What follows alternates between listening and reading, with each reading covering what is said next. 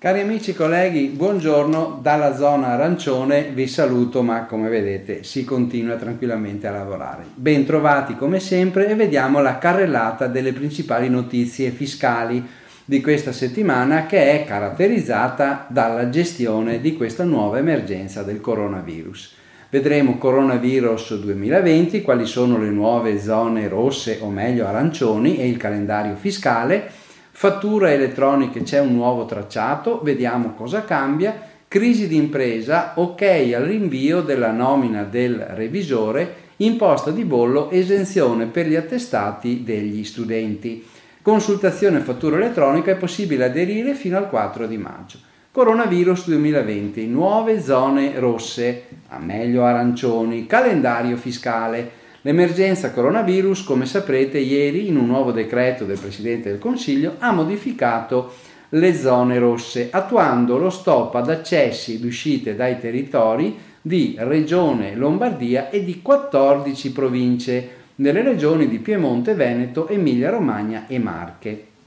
C'è poi una ordinanza della protezione civile che ha chiarito come gli spostamenti per motivazioni di lavoro però non sono vietati, per quello si sente parlare anche di zone arancione, non sono vietati ma vanno ridotti al minimo gli spostamenti non essenziali per il lavoro, per la salute o per solide motivazioni professionali.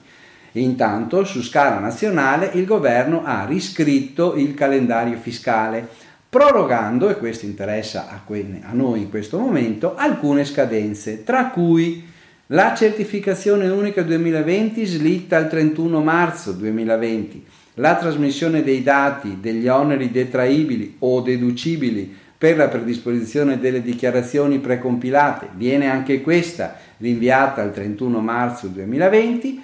I titolari di reddito di lavoro dipendente o assimilato potranno presentare la dichiarazione modello 730 entro il 30 settembre al proprio sostituto d'imposta o al CAF dipendenti.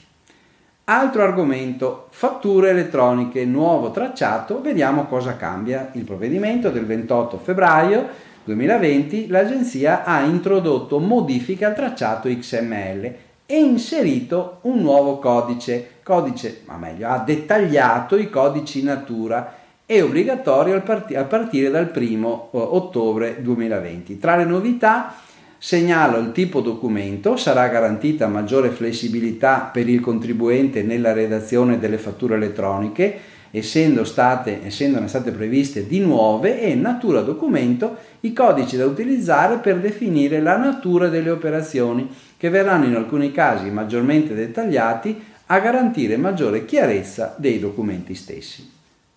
Ok al rinvio del termine per la nomina del revisore. Il testo del decreto mille proroghe ha mantenuto le novità relative al codice della crisi. La legge, sapete che è entrata in vigore in data 1 marzo 2020 con riferimento all'obbligo di nomina degli organi di controllo o dei revisori. Il decreto mille proroghe ha però previsto un rinvio del termine consentendo alle imprese fino a sei mesi in più per adeguarsi alla normativa, e cioè fino alla data di approvazione del bilancio relativo all'esercizio 2019.